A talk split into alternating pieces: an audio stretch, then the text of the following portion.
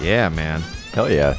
Good Back times in- are ahead, though. Yeah, stand up's been fucking rocking, man. We're back in it. Come on now. Yeah. You don't need anything more in life than that, and then uh, hit some random dingers, right? Oh man, that's what I've been saying. Daughters, lock up your mothers. You know, that's been going for me. All right, everybody. Welcome back to the Sports Experience Podcast. I'm Dom DiTolla, sitting alongside co host Chris Quinn, and we got a good episode for you today. Yeah, we're talking soccer again, man. We're Soccer. back on the field, and we're talking one of the most underrated strikers ever, maybe the most underrated player ever. Absolutely. And uh, Chris, you're making me a soccer fan now because of this podcast. I know, and I'll be honest, this one kind of spider webs out with a lot of the stuff we've been talking about. We're Oh, talking yeah. about Hugo Sanchez, the without a doubt the greatest Mexican player ever, and just one of the best players from the '80s. Yeah. I remember. It was the 80s. Yeah. Ford was president, Nixon was in the White House, and FDR was running this country into the ground. Oh, that's wonderful. Give me his uh, birth date. Birth date Hugo Sanchez, uh, born July 11th, 1958, in Mexico City, Mexico. Just to give you a little uh, history lesson on his family, his dad was actually an amateur player. Yeah. Which you see a lot of this uh, for these guys that their their family essentially was direct was involved in sports. So his sister actually uh, competed in uh, gymnastics. Olympic gymnastics. Yeah, for Mexico. So like they were a very athletic family. Yeah, good genes all around for everybody. Good genes. Uh, his dad played for uh, Asturias as well as uh, Atlante. Yeah. Uh, I believe that's how you say it in Spanish. But uh, yeah, he's got all the bloodlines and uh, wants to be like his dad. And uh, exceeded his dad, actually. Well, you see him go before he ever plays a professional game, and this is why it's so interesting. Just the structure of the way soccer was back then. Before he plays a professional game, he's actually playing for the Mexican national team. yeah, which is kind of weird. You don't really see that kind of off the bat, like you are some on some sort of pro or even semi-pro team. But everybody can just see the the skill that's there. Oh yeah, the skill is automatically there. I mean, by the time he's 18, he's in the Olympics. Yep. The same Olympics as his sister in Montreal. Yeah, and that's that got to be great for that family. Oh, And totally. The, it's such a. This is why I like Hugo Sanchez's story. It was, he, it's really a feel good story. It is. know? It's a feel-good story. Oh, I like that. we don't. After last week, we need a feel-good story. I was just thinking that. But uh, yeah, signed at 18 with the uh, Pumas de la UNAM. I guess is the best way to put it. and this is the club team in Mexico that's directly associated with the University of Mexico. Yeah. So this is they are they pretty much have younger players coming through and learning some sort of trade or t- learning a or getting a degree. He actually got a degree in dentistry. Yeah, I saw that. That's pretty cool. Yeah, by the time he was 18, and uh, because I mean, you look at the time, you weren't making. I mean, essentially a living playing back then. You were, Yeah. It was like you Gotta know, have this in my back pocket. Yeah, exactly. You got to have that other thing, like you know, baseball and football, like we talked to, go, went through in these stages of. Imagine if he was a dentist, how many Tucson comics he would have helped with Oh my dental work God, on so the many. cheap. God, So many. so many. But this is what was so great was this university team um, weren't very viable because they had a bunch of kids. But then Hugo Sanchez comes in and he wasn't necessarily a starter in this first season, but he was involved in the first ever time they won the cup. Yeah. So um, the Prima Division number one. Primera, yeah. The uh, what was it? Uh, he's the golden child. He, Yes. he's setting himself up to be the golden child. And plays for them for the next like four or five years and really has a good run with them. Oh, he kicks ass. I think in his last season they said he scored like something 26 goals. Yeah. That's pretty impressive. Well, we see, and this is what I thought was so interesting was in this time in the off season, they actually loan him Yeah. to the San Diego Soccer, San Diego Sockers of Yeah. the North American Soccer League. which Uh, was actually an indoor team Yeah. at the time. And you know what's funny? When I was a kid, my dad would take me to the Sockers' games uh, on and off. Oh, really? Yeah, I've seen the San Diego Sockers play before. That's awesome, man. Yeah. And they uh, he actually had a great goal scoring record with them, which helped him show that he could score outside of the uh, Mexican division. I think he scored a goal every other game, and I think in his second because they loaned him out twice, and I think 79 and 80, yeah. yeah, and I think in his second stint, he actually scored 14 and 15 games, and people were saying like, "Wow, this guy is one of the best strikers coming out of Mexico." But you know what? That's fucking cool that you can moonlight like that. You know what I mean? It was a different era. Let yeah. me say this. No, So, I know, but I mean, like, A club team now would never be like, "Go play summer ball in, in an indoor league in the United States," but it was that time where it was like, "Yeah, you'll probably get better," and he really did, and he really More reps, utilized bro. this. Yeah, more It's like reps, open mics. bro. Come on now. So uh, 80 81, you told you talked about it. This is his breakout season, and Yeah. this is like I said, coming off of this summer uh, with the San Diego Soccer. So he's just like in his prime. People are saying um, the uh, Pumas actually wins the league title for the second time. They win the Concacaf Cup, which is kind of like the UEFA Cup. yeah, So it's like the South American, yeah. uh, all the best North teams- America and Caribbean, Yeah. whatever. all yeah. the best teams come Kokomo is not involved in that. I found play. out, sadly. Damn it, man. I'm sorry. That's great. and the uh, Inter America Cup, which was just like uh, another kind of cup like that. But yeah, it said he scored uh, 104 goals in 200 games for and them. a lot of that came in the last two, three seasons. Yeah, that's what people were saying because, like you said, he had 26 in that last season, and we see um, clubs coming in from Europe, and the talk was that Arsenal. Yeah, Arsenal was the first team that kind of had their eye on him. Well, they had a better bid in on him, and this was especially you see it for the time was that he chose to go to Atletico de Madrid because he Yeah. wanted Atletico Madrid because they spoke Spanish. yeah, I mean they And- speak that lispy Spanish, but you know it's, It's like slightly the different. between like Australian English and American English. Exactly. but that's the thing is he knew that he was going to fit in better because especially at the time Arsenal saw his talent, but I don't know if he would have become the player that he was going to Arsenal because they just didn't have that system to integrate at that time. Well, and you know, I think it's one thing I found going over this guy's career that I found really cool is like it seems like he made the right decision as far as his playing career every single time. Yeah. Like he When it was- developed himself at his own pace. Yeah. And there, you know, since he's not a sociopath, he didn't get in his own way and he just kept getting better and better and kept kicking ass. And Kudos to him. And when it was time to move on, he moved on. Exactly. That's the thing that I think people need to realize when it comes to a career like this is like when that door is open, he walked through it. So Mm-hmm. he goes to Atletico Madrid and he actually has a slow start, which isn't crazy. Yeah, it's like eight goals in 20 games, but he's getting his feet wet. He's still in his early 20s. And the this is the other thing is the game in Mexico is going to be completely different from the club game in Europe. That's the Yeah. thing that we have to realize at this time in the 80s it's just two different styles of play up to like top to bottom. So Hell of a decade, the 80s. Oh man.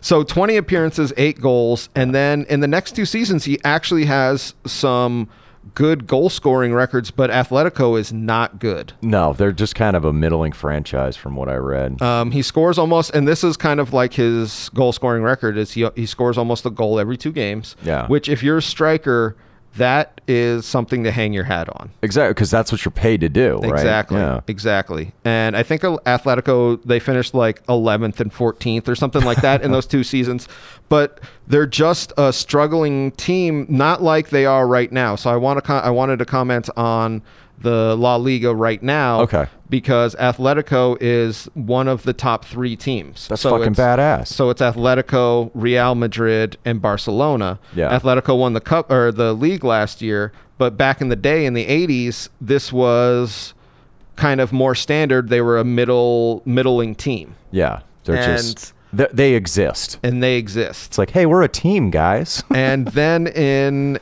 84, 85, yeah, that's when it all goes his- crazy. That's the other thing that he does. He has about two or three good seasons, and then his team finally kind of comes out, mm-hmm. and he exceeds in that. So in 84, 85, they actually get second in the league. I think for the first time in a decade, Yeah. which is it- it's still a it's still a big accomplishment.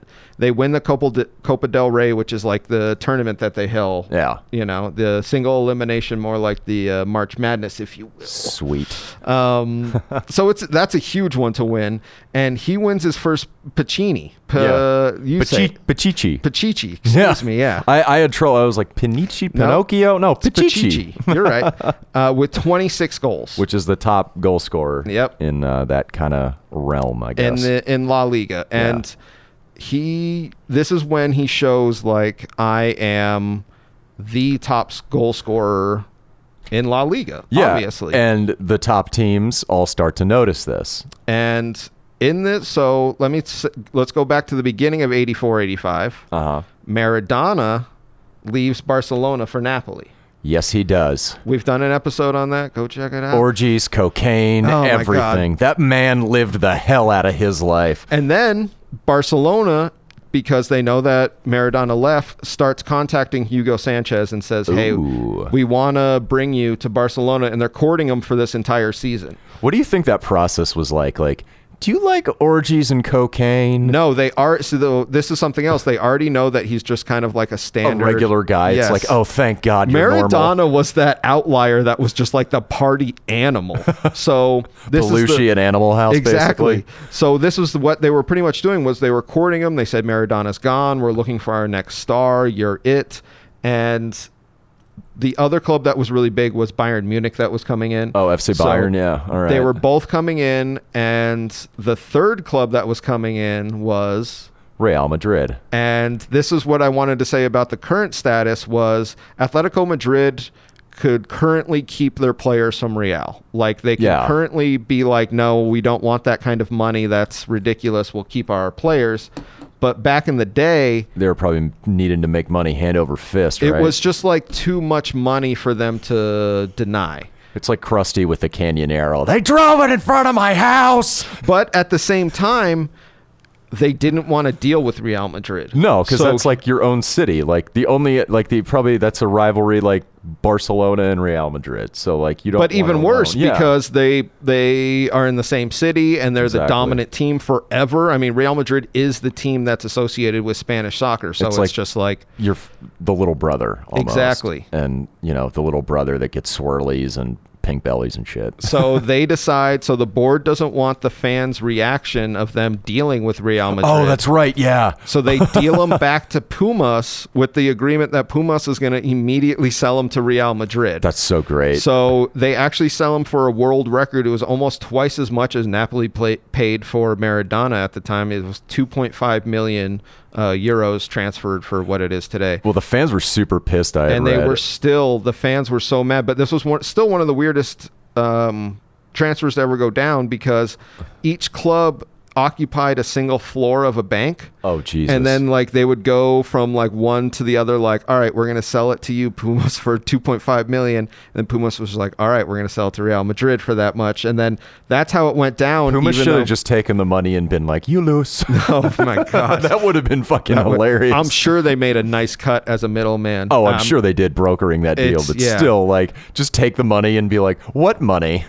well, this is the the sad thing with the way that soccer is, and it's still obviously like that. Is players just can't deny the amount of money that comes in, or clubs can't. And I was gonna say clubs, definitely, because like you know, ridiculous amounts. It's like you're gonna have to take it. But Um, uh, uh, July fifteenth, nineteen eighty-five, he signs with uh, Real Madrid, and then uh, the nineteenth of July, he's presented at the stadium in front of fifty thousand fans. Uh, the only players to ever have a larger presentation was Re- Ronaldo, the only Real Yeah. Madrid player, um, Maradona, Yeah, and actually Tevez, who we brought up in the Messi episode, who when he went back to Argentina to Boca Juniors, uh huh.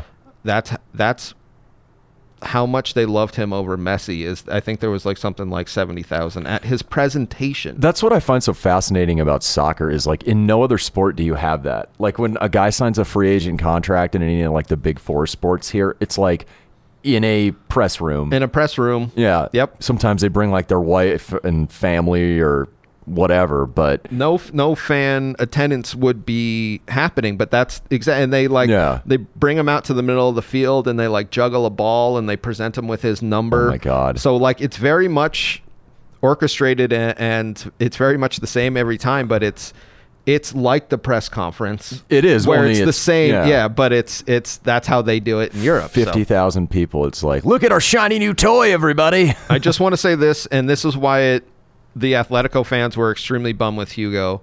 Was he had the opportunity to go to Bayern? He had the opportunity to go to Barcelona, Oh, no. but then he came out as soon as he signed with Real, and this was his quote. And this was it, it's it's a knife in the front, is all I have to say. Oh. So, the time at Atletico was beautiful, but I I have always wanted to play for the best.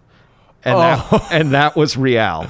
And it was such a statement that That's not a knife in the front. That's a shot in the dick. Like, it was such a statement that he was just like, I want to go on and be on this amazing team. And here's the thing that, like we were saying, he leaves at the right time. He joins this Real Madrid team, and then they go on to win five consecutive La Liga trophies. that was so badass when I read it's such that. a it's such a ama because he's like this last piece in this Real Madrid puzzle of this 80s dominance team. And people say because Real Madrid has had so many golden generations but this 5 year window they were so unbelievably good and so much better than every other La Liga team it, it's Well, he had awesome teammates. They called Oh, him yeah. the Vultures Give me a- cohort. Uh, Emilio Butragueño. I don't speak Spanish. Sorry, I'm giving it my best uh, Italian shot. Manu- Butragueño Butragueño. that's what it is Butragueño Oh, okay. Uh, Manuel Sanchez. Yep. Just Mikel McLovin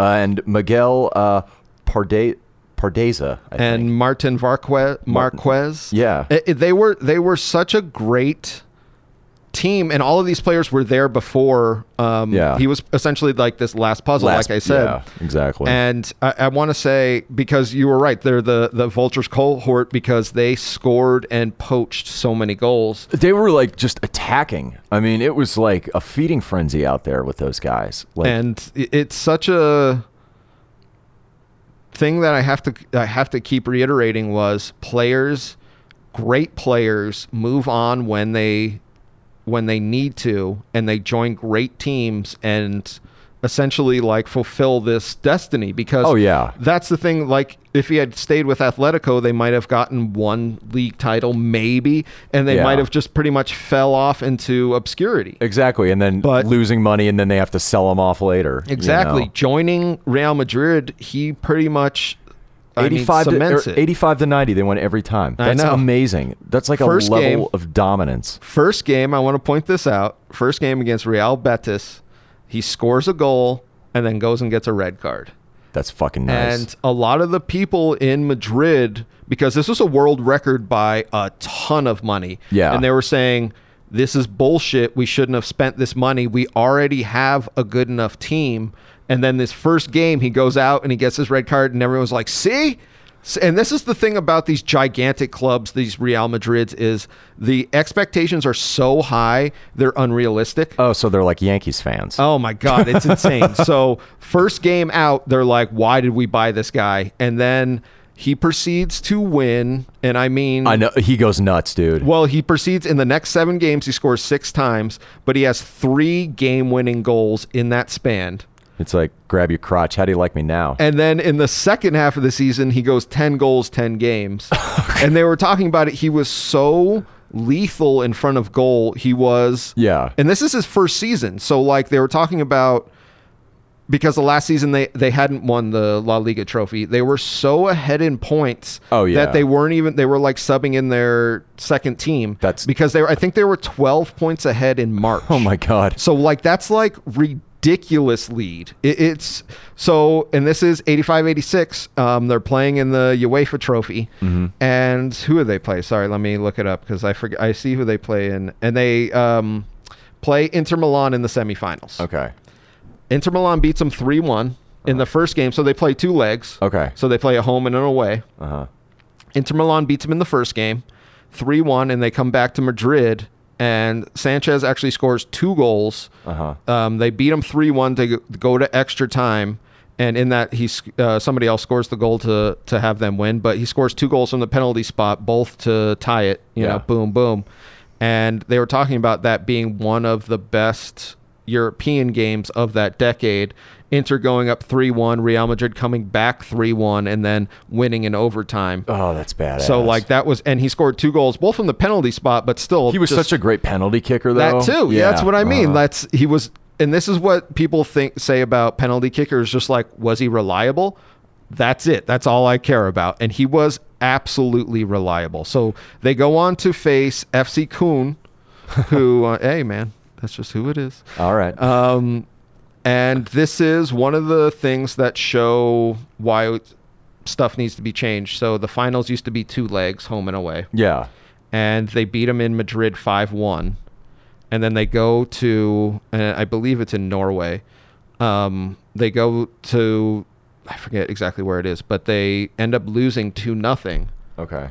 But they win on goal difference. Uh huh. And this is what they were saying. They were like, we don't want the team that just lost to be holding up the trophy. Exactly. It So- just kind of takes the fun out of it. Exactly. So they made it a, a one-off in a neutral place, and it made it such a like the greater Super Bowl. Exactly. it, it made it such a way better tourney because you have all these two legs building up home and away, Yeah. and then you have one neutral place. And this is one of the reasons why because Madrid just kind of held it, and we're just like, well, you're not going to beat us two nothing for the for the title. Yeah. So, um, so that's the that's actually Sanchez's only uh, European Cup That's interesting. is 86, and this is yeah. this is the big. Um, It said he won. Uh, blow to his career. eh, still four straight uh, Pichichi trophies. Well, this is my thing with Real Madrid is they expect to win in this era. They expected to win the European trophy like every year. Yeah.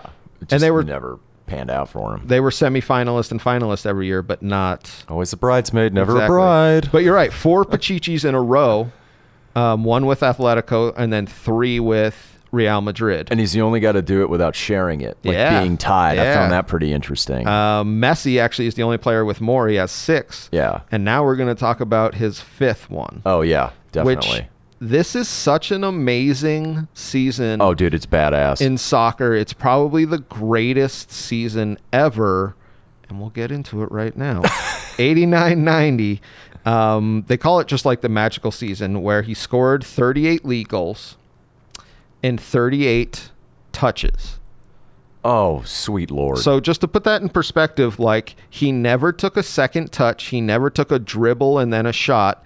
Every single time he would score, the ball would be passed to him and he would just kick it in. He never had to adjust the shot. He never had to do and you should well, he was always in the right spot, dude. Like, Exactly. somehow he fucking knew, and his teammates knew. Just like, Well, this is here you go. here we go back to the man Emilio Butragueño because Yeah. he was the artist that if he didn't have the assist, he had the second assist. So he had Yeah. that second pass. And this is what I wish they did. They do it in hockey, but Yeah, I really wish they did it in soccer because that fucking first pass is so important. Yeah. And this is what it was was you will never see a feat like this again to have 38 goals on single touches in a single year. It's it's unbelievable It really is. to be yeah it's it's such a ridiculous feat so um just to go through they actually end up losing their european stuff for the past couple of years have been kind of shitty they keep going out in the semifinals and in this one they end up going out to ac milan Mm-hmm. um, we see this AC Milan team that we've talked about it before with Van Basten, and they end up because everybody thought this was going to be their year. Yeah. he's dominating, and AC Milan ends up. This is the semifinal. Ends up scoring five goals because the first game was one-one, Uh-huh. and then AC Milan scores five goals in 40 minutes. Ooh. And it was one of the worst. People were saying it was like humiliating for this for this It's club like who's the Hindenburg of games. Oh, Exactly. the humanity. Especially because they literally thought this was going to be their double. This was going to be their, you know, Yeah. everything was lining up, and they end up losing. And this is the last season. yeah. So he, I mean, he's he he hit his age. Well, too. he's thirty. I think like thirty-two at this point. He's 32. Yeah. Um, it's 1990, and we're gonna backtrack and we're gonna get into the international. Let's do the international. All right. So I want to say he played in the 76 World Cup. Mm-hmm. They were Mexico at this point is not a good international team. They lose all three games. They don't have a point, and I think he scores one time. Yeah, no, I mean he doesn't Or- really do a lot. Excuse me, not 76, 78. Yeah, in the Um, World Cup, but he's not on the team in '82. The 82 actually don't make it. Yeah, but I mean he's not Yeah, in the World Cup. You're right. Yeah. Um, so 82, they don't make it. Um, 86, this is what I found so interesting is Mexico bid for it, and we've talked about it before. Yeah, Hand of God World Um, Cup.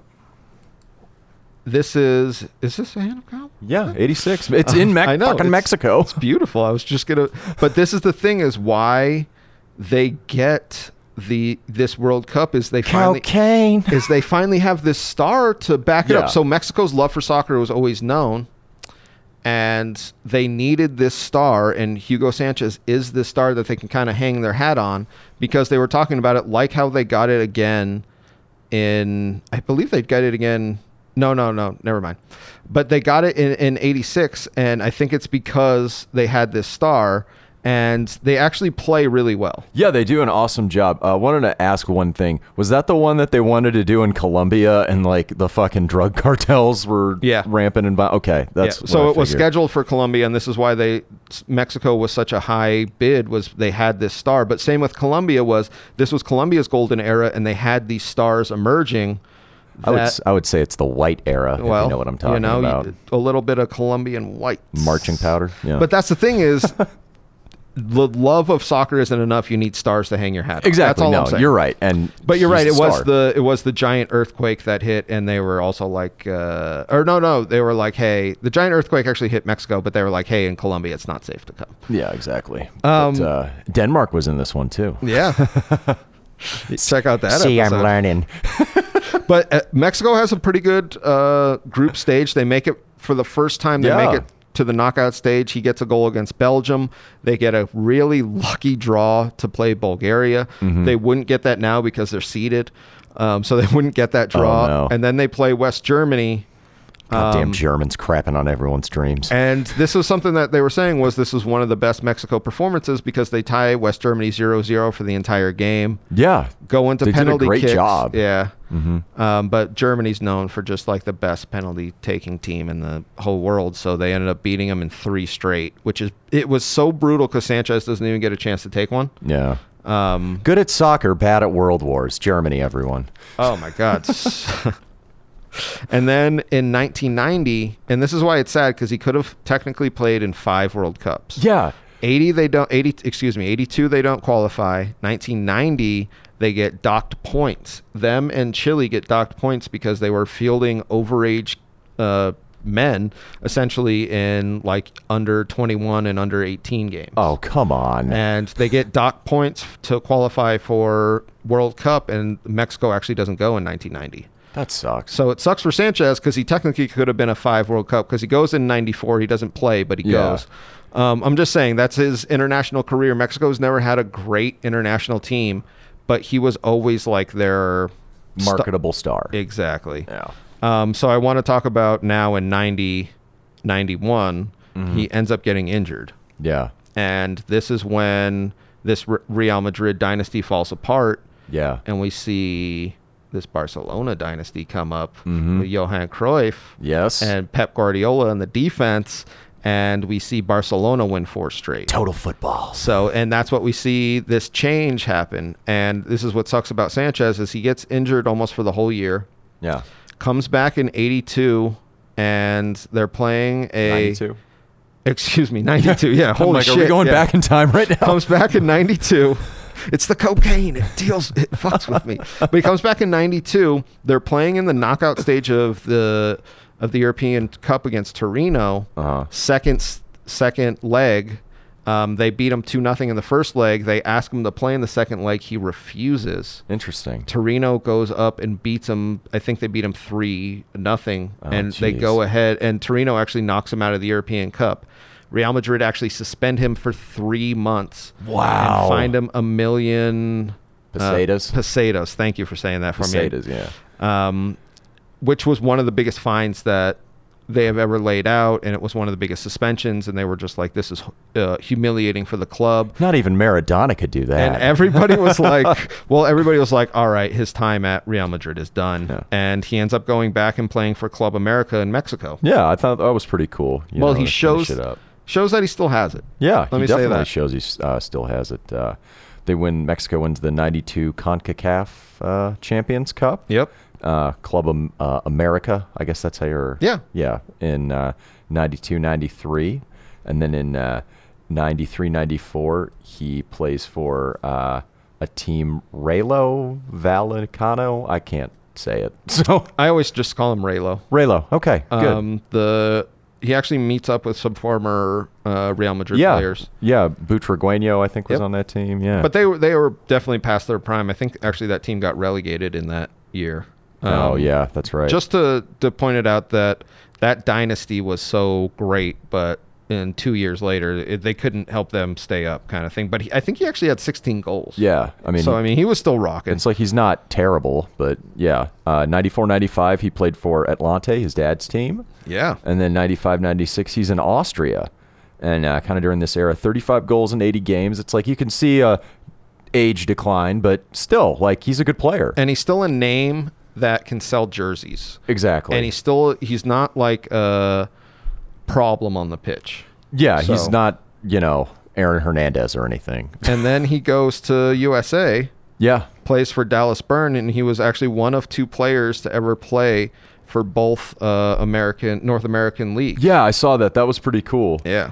So Yeah. he played in MLS for one season. Which is a name to kind of It get was people out. at that Like, point. It was yeah. Mm-hmm. 100% a name. He ends up bouncing around a couple of Mexican teams straight up as a name. Yeah. But that's the thing is he comes to retirement. I think in '97. Yeah, he does. Yeah. But it's still very impressive. one of the best strikers of all time. His his goal scoring is debatable because it is a time that everybody wasn't recording. Oh, if that makes okay. sense. So Yeah. like there's some debate that he has over 600 and there's some debate that he has over 500. Uh huh. Um, the only players in the modern era that have more goals than him are Messi, Ronaldo, Yeah, I was gonna say Suarez, Ronaldo. uh, Ibrahimovic, and Lewandowski. So like it, it's these five guys who are just like the Some top. of the all-time greats. and in his era, nobody had more goals than him. That's the thing that was that has to be reiterated was he was and he is the greatest player to be overlooked. He was such a unbelievably precise striker. I don't think anybody was more deadly in front of goal in the 80s and I mean, we talked about it. There's five consecutive La Liga trophies. If this was another team, that would have been their golden generation by far. Yeah. Real Madrid, because they're fucking assholes. They're like only one European Cup. I mean, come on, and it's it's absolutely almost disgraceful to be honest. But that's the way they treat it. Is Yeah. if they're not winning the double every year, then it was almost a year lost. that is so loathsome of an attitude. Oh my god. it sucks, but that's the platform that they put themselves on. Oh no, and good for them. I mean, you know, you're either first or you're last. That's oh my god, Ricky that's Bobby. so them. Um, he went back later on and coached. Actually, he coached at UNAM, the the Pumas, yeah, he did. um, for a while, and then coached Mexico for a couple of uh, years. His Mexico stint was not very good. no, it was kind of up and down and rocky as far as uh, He's very volatile. he's volatile. He didn't really uh, wasn't a fan of the media. Nope. Nope. No. And he wasn't a fan of being questioned with his tactics, which kind of former players are known for. They're not the best at handling outside stuff. They're probably so. like, "Hey, did you play? Go fuck yourself." Yeah, no, seriously though. They're like, "Why are you question why are you questioning me?" And it's like, "Well, damn, all right." Who's this guy? Yeah. Just want to say just one of the greatest strikers ever, Hugo Sanchez. He was a so bicycle much. kicking machine. Everyone. Oh, volleying, bicycling. He pretty much Scorpion revolution- kick? Yes, he revolutionized the off the ground volley and was like I said. It, well, he was a gymnast too, so he's got that kind of. He's got the moves. please go look at the highlights from this uh, uh, from this 89 90s uh, year. It is so unbelievable. You'll never see anything like that again. 38 goals, 38 touches. For me, the most underrated soccer player ever. Yeah, this dude's awesome. Hey everybody, this is just a stock message at the end of every episode. We hope you enjoyed whatever athlete and or team that that episode was about. Just want to say give us a quick follow on all social media. We have a YouTube channel, the Sports Experience Podcast, and we're on Instagram, Tolo Dominic and myself, C Quinn Comedy. So give us a follow all around. Um, we're always recording right here at Engle Studio. Thank you all very much.